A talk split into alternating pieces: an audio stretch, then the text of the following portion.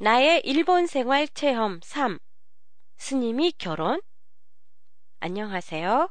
도쿄 타마시에 있는 한국어 교실 한교실입니다. 최근 아마존에서 장례식이나 제를 올릴 때 스님이 필요하면 등록된 스님을 파견하는 새로운 서비스를 시작했다고 하는데요.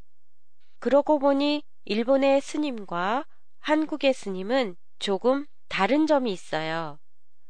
저희 집 큰애가 동네에서 하는 소년 유도회에서 유도를 배우기 시작했을 때의 일이에요.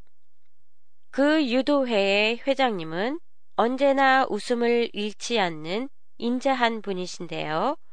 머리가 항상 짧아서 좀 특이하다고 생각하고 있었어요. 어느 날 우연히 그 회장님이 스님이라는 걸 알았어요. 회장님 아들이 그 소년 유도회에 다니기 시작한 게 연이 되어 줄곧 회장을 맡고 있다는 거였어요. 그 얘기를 듣고 처음에는 놀랐어요. 스님이 결혼해도 된다는 것, 그리고 큰 절도 소유하고 보통 사람들의 생활과 다름없이 생활한다는 건 한국에서는 도저히 있을 수 없는 일이기 때문이에요.